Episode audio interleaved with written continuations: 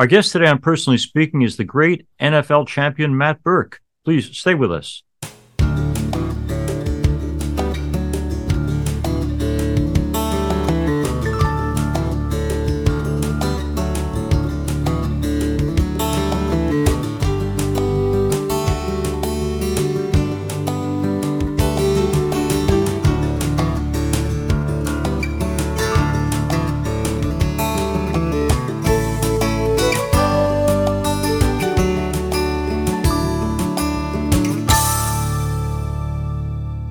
And welcome to Personally Speaking. I'm your host, Monsignor Jim Lisante. And Matt Birk joins me now. Matt is the Republican nominee for Lieutenant Governor of Minnesota, running alongside Dr. Scott Jensen in the Minnesota gubernatorial election.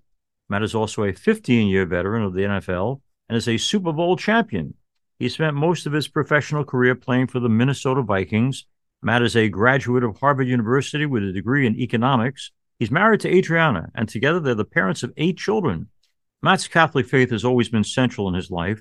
He's a pro life advocate, and in 2019, he and his wife started Unity High School to provide Catholic education in grades 9 through 12 in his hometown of Burnsville, Minnesota.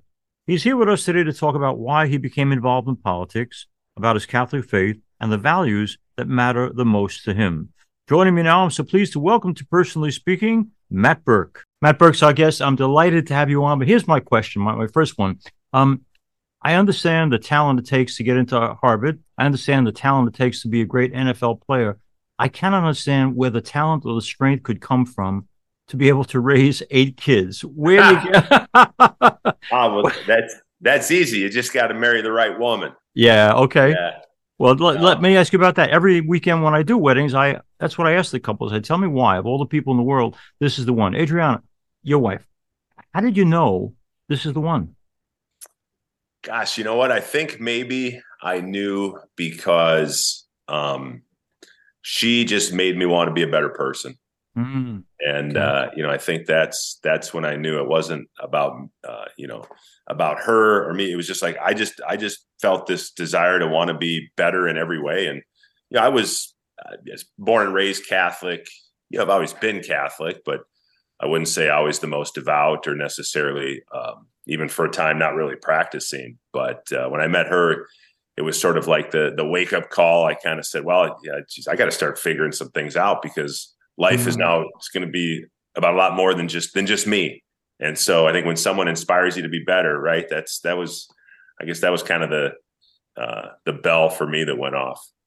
Let's go back, Matt, to that experience of growing up, that uh, family of origin for you what, when you look back, because now you're in the role of being a, an important parent in the life of your children, what did your parents do right in raising you? Well, we went to mass every Sunday. Uh, never okay. missed mass, and um, we didn't talk about the faith a lot. They found a way to send us to Catholic school, even though we didn't have any money. Mm, okay, but um, they're they're they're people of action. Um, you know, they they performed the corporal works of mercy. Wow. I remember them as kids. You know, they would be volunteering down at the at the Catholic charities at the soup kitchen or always, you know, volunteering, whether it be the the Christmas wreath sale at the school or the uh, commission of the Little League, whatever it was, just always being involved in the community, volunteering their time. Even though, like I said, you know, we didn't we didn't have we didn't have any money, didn't really have any necessarily the the free time to do that, but um, they were models of of sacrifice, of putting their putting their faith into action, and I think you know, if you want to teach your kids, um, and you know, we know like this is paramount, right? Like you talk to any parent now, they're they're so worried about their kids and this culture and how do I raise them and how do I how do I keep them Catholic and I mean, the, the number one, I think the best thing that we can do as parents is is model it, model the type of behavior, model model virtue uh, and character, and and and perform those those corporal works of mercy. I think that's the best thing we can do. That's what that's what I remember as a kid. That's really important. Matt Birk's our guest. Matt, um, when you talk about coming from a background that is modest, uh, not a lot of money financially, and then you have an opportunity through the world of sports to come into some decent money. How do you keep balance? Like there was a guy, George Martin, used to play for the Giants. We had on the program. Yeah, he now handles people's finances, and he says it's heartbreaking to him to see lots of guys who played in the NFL made millions and are broke because they didn't know how to manage or handle it. But how did you keep your feet on the ground and not be how did, how did you not have your head turned by money? Yeah, well, I don't know. I mean, I can't say I always did it. You know, I think early on, yeah, it was a little bit intoxicating for sure, and and I was very focused on you know quote success, meaning worldly yeah. success. But you know, I'd reached the point where I'd had more worldly success than I ever thought was possible. I mean, I was I'd signed the biggest contract in the history of the NFL for a center. Mm-hmm. I was playing in my hometown, which helped because I was surrounded by people who knew me my whole life and you know they didn't they didn't really care what I did. They didn't love me for what I did. They loved me for for who I was. Mm-hmm. So so that definitely helped. But you know, I'd kind of reached this point where I'd had all this all this success, but I I, I wasn't really fulfilled. Um, I wasn't really happy, or I didn't have the joy. I was like, you know, I was kind of sitting around looking around, saying like, "This is it? Yeah, I'd be a lot better than this." And uh, you know, as I look back, I see you know, I, I see how God worked in my life. That's when my now wife came into my life, mm-hmm. um, started having kids, and and um, you know, I think I think it's important for all of us who are raised Catholic. Um, we're we're given the gift of the faith, right? As as as babies, as newborns, but at some point we have to claim the faith as our own. And uh, I was really fortunate playing in the NFL. A lot of people don't know this. The locker room is a very spiritual place. And every team I played on in the NFL, we had a team chaplain who was there all the time. Door was always open. Uh, there was multiple Bible studies during the week, a couple study one night a week. Um, and it's probably one of the few places where your workplaces where you're actually encouraged to grow in your faith. Um, because football is really hard. It's a hard game to play. The NFL, there's these there's these high highs and low lows, and you know, wherever you're at in your in your spiritual life, I think in your heart, you know, like this isn't real. You know, none of this is is real. Like I'm not that good. I'm not worth this money. My jokes aren't that funny. Um, and so, right, we're always we're always searching out what's real, what's true. And uh, but that was that was very helpful to me to um just you know just kind of be around it for a few years. I never went to Bible studies. I was just kind of like, hey, you know, I just really focused on football and you know, I was you know raised catholic like well i already know all that stuff but um then when the time came that i i really wanted to to get serious and start asking questions and searching for some answers and and just really kind of figure out like i say i'm catholic like you know what does what does that mean why why, why do i still identify with being catholic if i'm not on fire for it because there were most of the guys in the nfl are not catholic so um uh, but i'd see these protestants who were who were you know really on fire uh, for their faith. And it's like, well, I, I want to be like that. And so I really started to dive in on the Catholic faith and, and really, I think l- relearn it or learn it, um, you know, what our, what our church is all about and, and, uh, just fell in love with the, with the, with the genius of it. And, um, you know, so I, I really say, you know, football, football and meeting my wife really, really brought me back to the, to the to the Catholic Church, which is which is the you know as I look back, that's the that's the best thing that, that could have happened to me. That's wonderful. Matt Birk's I guess You know, uh, my first arrest at an abortion clinic, I was arrested with a guy named Mark Bavaro, who I'm sure you know. Yeah, sure. And uh, and I remember him. Then I got really interested in his life and career because he was getting arrested with me. And I, I remember the uh, uh Sports Illustrated magazine. You know, he would he would catch a touchdown and he'd of course give glory to God. And and the editorial they wrote was, Mr. Bavaro, um, you know, play football and keep your faith to yourself. And uh, I, I, I wondered when you because you, you're like and I love you for it. You're an unapologetic believer. Uh, you're a Catholic Christian. This is who you are. You make no apologies. You are convicted in the faith. But uh, how do you handle blowback from people who want you to be an entirely secular person? Well, I know I know what I believe and I know why I believe it. Yeah. Um, and I've spent a lot of time, you know, researching that. So um, I feel like I feel like I'm pretty well equipped to to defend it, defend my faith, defend myself in the public square. Um, and uh, and I know that you know if you're standing up for truth, I know that the Holy Spirit will guide me, and mm-hmm. uh, and God will God will give me give me the words. Yeah. But um, I don't. know. It's just it's it's a part of who I am. I can't I can't separate it. Um, it, uh, it it permeates every part of my life, every decision I make, everything I do, how I look at certain issues, and um, you know, I guess I've I've got a great support system around me, got a great wife and kids, and uh, men's group and, and and all those things. So it, it really doesn't feel like it's it's a huge act of courage for me to to do that. I look at it as, hey, I have I have an opportunity, uh, I have a I have a platform, and and you know when when given the chance, um, you know we're we're all called to to evangelize in a in our own way, but I guess yeah, I don't know. Maybe it's because uh, you know when, when when you grow up the when, when you grow up the the chubby kid who's kind of the last one picked, or or you're you're playing in the NFL or whatever, you're you're just kind of used to criticism, and uh, and uh, I I've been dealing with it my my whole life, and so it, it it's kind of like water off a duck's back. Yeah, you, you know, uh, for those who don't know, uh, Matt has been running for lieutenant governor up in Minnesota, and I mentioned that to you because you get into politics. There's one very divisive uh, work to get involved in, and to, to be an active and uh, articulate and unapologetic pro-lifer is really walking a minefield. I, I, don't know if you have an insight into this, but I, I find myself wondering, since we're going to spend eternity with God and a few years on Earth, when a guy like uh, Joe Biden or any number of other Catholics who even once were pro-life decide for the sake of uh, fitting in political correctness to sell out the unborn. I don't know how they look in the mirror and stuff. And but you you deal with people in politics. What do you make of the fact that both in both parties we have a lot of people who uh, are willing to give away life itself for the sake of uh, political expediency?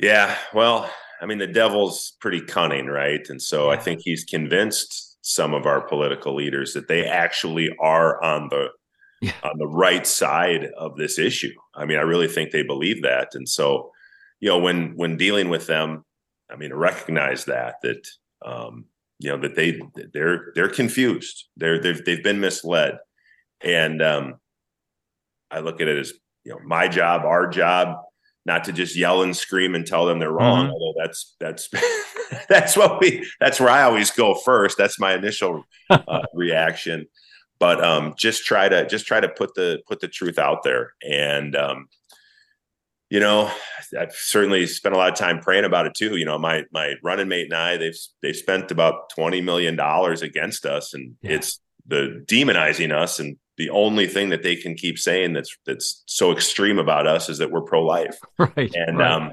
so you know what i mean in this specific in politics what what i've and in, in, Minnesota, you know, abortion is actually a protected constitutional right due to a state Supreme Court case back in 1995. Mm-hmm. So, which is actually, I think, is uh, um, in, in, a way, you know, God knows what He's doing. So, uh, we we can't ban abortion, but so so what we have to do is really, truly, truly be and do pro life you know, being pro life and do that's not just saying we just want to outlaw abortion. Um, that's part of it. But we are going to have to put our money where our mouth is, so to speak, mm-hmm. and build a system that truly does love and support women. Yeah. And you know, I think if if women who are unexpectedly pregnant feel loved and supported and have, you know, whether it's financial resources, medical resources, you know, all these types of things that they need, that they need, which which we are called as Christians to help provide them. You know, abortion is going to be legal in Minnesota, but we could make it unnecessary, which which would be the which would be the ultimate win. You know, I mean, and again, the devil's the devil's really really good. Like, right? He's he's really good. So he's boiled this down into a political issue. Mm-hmm. It's so much bigger than right. a than a political issue. Um, but uh, yeah, that's so I, I kind of like look at it like, hey, here's really a chance for us as pro lifers, yeah. for one to educate people of what it really means to be pro life, people on both sides of the issue. Um, what it really does mean to be pro life. It's a lot more than being against abortion. But then let's who's against creating a system where where where where women have uh, everything everything that they need in order to uh, to to give birth and be and be and be great mothers to their children. You know what Matt Birk's talking about about 20 years ago, Cardinal John O'Connor in New York said, uh, Any woman of any faith, any background, any culture who comes to us will get all the help she needs to make oh. the choice for life. And he pretty much bankrupted the Archdiocese in New York because he, he meant it. We're going to spend the money to make sure that, as you say, no one has to choose abortion. Um, but but I think more than just Cardinal O'Connor and Matt Birk, we all need to do that to offer true alternatives with real support. Because in the end, you're right. It's all about winning over hearts and minds. There yes. will always be a way yes. to get an abortion, but win the hearts and minds. Now, I'm going to go to the controversial issue. Matt, was speaking uh, with my friends at National Right to Life, and he got into this issue of uh, of, of rape. And now I want to say, especially because this uh, program is on Sirius XM on the Catholic Channel, what I'm going to say now, there's going to be lots of people to disagree with, but um, the church teaching is pretty clear that that child conceived in rape is an innocent person worthy of life. And if you're going to give capital punishment to someone, then find the father who did the raping and, and do it to him. But to do it to the baby who's a pure innocent is essentially what Matt said. And and I, I, he's absolutely right in saying that. Matt, you'll appreciate this. I went to a public high school some years ago, and everyone was ready to hang me when I said what I just said now. And uh, and then uh, a girl got up bravely at the mic to ask a question. She said, "So we all agree, right, that a child conceived in rape should definitely be like aborted, right? Yeah, yeah, yeah." And then she said, "Well, I haven't said this in public before, but she said 16 years ago, my mom went on a date that ended in in rape, and I am that child. And who of you here in this auditorium wants to say that I shouldn't exist?" And you could hear a pin drop, you know. And she said, "By the way, I'm not Catholic, so this isn't about religion." But she said it's so easy to just say, "Yeah, abort the child of rape," but I am that child, she said. And uh, boy, what a testimony she gave. But well, yeah, I mean, that's I, I, have chills when you say that. It's it's true. Um, obviously, rape is a horrible thing. Yes. Um, but you know, light can always overcome darkness. Yeah. And uh, and you know, they they always want to when you're having the discussion, they always want to use instances of rape. It's like, well, okay, what about the 99 other yeah. yeah. right? We they, they um but it's this is what I know, and this is really what got me uh, really involved in the pro life movement. My wife was involved. I really wasn't doing much. I was still playing football and kind of just you know just letting her do her thing, and and um, I was being pro life, but I wasn't doing anything. And I went and spoke at a uh, the Archbishop Archbishop Lori in Baltimore called me one day and said he wanted me to go speak. They were doing a rally on the at the state house, and I went down there, and I met a woman who the reason I asked her why she was there, she said I had an abortion when I was 18 years old, and you know she was about 40 now, and she said it's just uh, it just wounded me deeply, and I don't want other young girls to make the same mistake I did. Well, lo and behold, there's dozens of women there, hundreds of women that night that were, were in the same situation, and and as I've gotten involved even at a national level Right? There are millions of women in this country who the wounds of abortion, physical, spiritual, emotional, um, they're still suffering. And so, this idea that if you conceive a child during a rape, well, just have an abortion, then everything's going to be fine. That, that's that's wrong. That's that, that's not factually true. And um, you know, and I too have met people who were conceived during rape, and uh, I think it's just it, it's an amazing, an amazing act of love and sacrifice from from from the mother, and uh, and and you know, like I said, an amazing way for to to show that light overcomes darkness, and uh, you know, life isn't perfect. It's it's messy sometimes, but uh, um, when out of something horrible and tragic like that, uh, goodness can can come can come out of that, and sure. uh, it's it's incredible. And of course, you know we don't we don't hear the stories like that like yeah. that enough in the in the media. No, and and I want to speak to that because New York Times recently had a whole magazine section on is there really such a thing as post-abortion syndrome? And of course, they the whole article was geared to debunk that anyone would have any emotional consequence from an abortion. And and and all I have is 42 years in priesthood and literally thousands of women and their boyfriends and men that I've sat with and gone through confession with and seen the pain, the heartbreak, the, the disaster of, of the damage done by it. And I, I want to say to the New York Times, why do you need not only to be pro-choice, but why do you, why do you need to take what real people experience, the heartbreak of abortion, and in some way say we shouldn't feel that way? Um, yeah. I mention that because you, Matt, not just on abortion, but on all the things that you stand for, the media is wicked toward you. You know, even something like Wikipedia. I was reading Wikipedia about you, and they couldn't just do your biography. They had to, at the end explain how you're so controversial because of this point of view or that point. They were skewering your own biography against you. And I thought to myself, how does this guy deal with a media that cannot accept him because they cannot accept the principles that that sustain him? Yeah, well, how do you deal with these folks? Yeah, yeah I, I, try not to. Only when I have to. Um, you know, it, it just kind of goes back to, and I'm not right about everything. Look, I understand that, but um, you know, there there is truth. Yeah, there's, right. no, there's no your truth, my truth. There is the truth, and um, it's so you know, close-minded just to say such a thing. there's and, objective and, truth, yes. Well, and, and so, like, if if if you if you state the truth and somebody can't refute that, then the only thing that they have to do is to, you know, attack you or yell and scream. Um, because that because that's all that's all that that they can do. Um, and so, right, like I think our job is to try to discern what the truth is, and we've got church teaching for that. And then to you know, when asked, you you you you put it out there, and um, you know, understand. I mean, Jesus said it multiple times in the in the Bible that you're going to be attacked, you're going to be persecuted, and so you know in, in, a way it's sort of uh, it's sort of assurance that you're that you're doing or saying the the right things. But um yeah we have to recognize that we are we are in a culture that is dark. We are in a spiritual warfare. We don't live in a i'm, I'm sure you've read the book by monsignor shea from christendom to apostolic mission. You know we are no longer in a time of christendom. I think when i was growing up i think we were. I, at least in my little cocoon i felt like we were but uh, but no more no more. You know, we are uh, we are we are the by the media, but we are the hunted right now,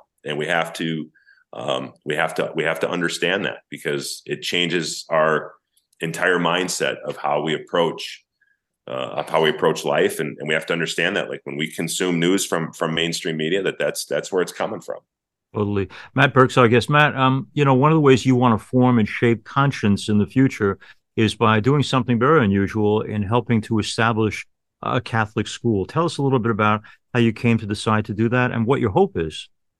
Yeah, well, my wife, we moved around a bunch when I was done playing. I moved to Baltimore and then, you know, took a job in New York with the NFL league office. Anyways, was looking at a lot of schools and just kind of felt like overall that, geez, even the Catholic schools were just so focused on getting kids into college. Like mm. it seemed like that was the goal. We're going to get kids into college. It was yeah. like, okay, well, college isn't necessarily bad, but aren't we supposed to like get kids ready for life and also eternity? Like, isn't that the the main goal? So I don't we moved back to Minnesota where we're both from and wasn't just wasn't crazy about the the schools that we were looking at. And and there's a there's a part of the Twin Cities metro area where there's there's 10 Catholic grade schools there was no Catholic high school. I thought, geez, this is just seems like fertile ground for for a Catholic high school. That a lot of these students that were graduating from Catholic grade school were not continuing on to, to Catholic high school because of um, because of geographic reasons, also for financial reasons.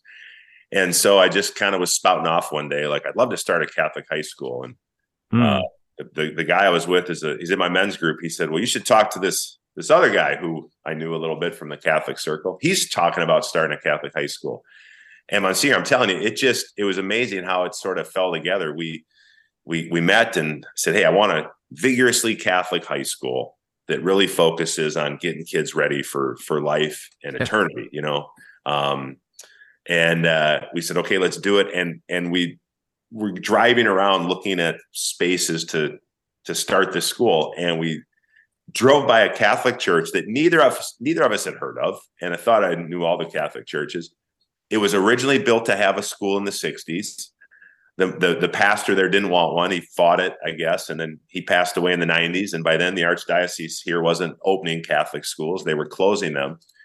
And so they basically had a school with all like all this space that was being underutilized, and um, just walked in there and said, "Hey, would you guys like to have a school?" and, it was like in a week we'd met with the parish administrator, the pastor, and the board, and we were approved, and we were we were off and running. And so, Unity Catholic High School is in year four. Um, we do things a little bit differently. Um, on Wednesdays, we don't do any traditional academics. We do uh, we call it Real World Wednesdays. So we try to try to really do like that experiential learning. Like here's how you balance a checkbook, or do a budget, or change a tire things things we, we actually teach we teach an art of manliness class and a feminine genius class to our to our male and female students but um but the best part is every day our students walk 100 feet to mass and wow. um, you know and we have an adoration chapel there and there's there's a few nuns there that are that operate a food shelf and so our kids are kind of there our students are immersed in the in the catholic experience if you will and uh you know it's just been fun to to be a part of that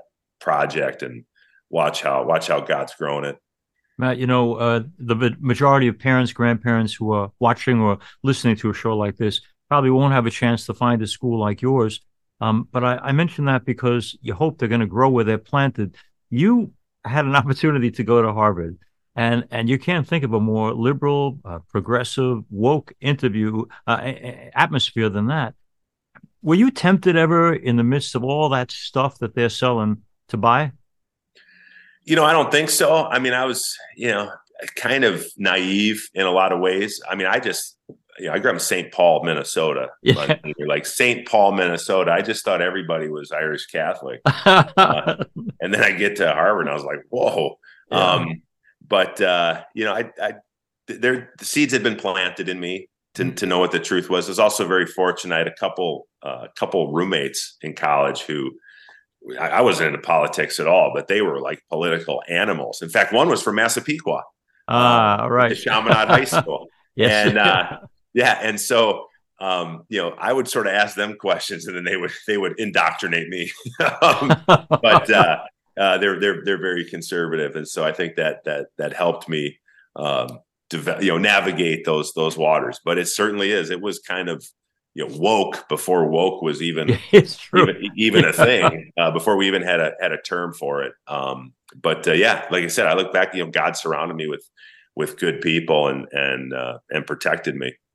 I want to thank Matt Birk for being with us. Uh, I mentioned he's running for lieutenant governor of Minnesota and uh, uh, a lot of years with the NFL. But when I listen to you, Matt, I'm reminded of an old friend of mine. Now I I know in heaven is Wellington Mara. And oh. and ah. when when he got involved with pro life athletes, a lot of people told him, you know, you don't want to go near that.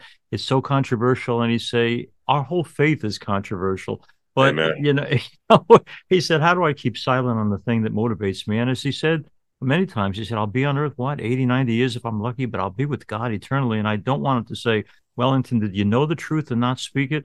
And when yeah. I listen to you, Matt, I, I hear Wellington again because you know the truth, oh. you ah. speak it, and uh, and thank you for all that you do.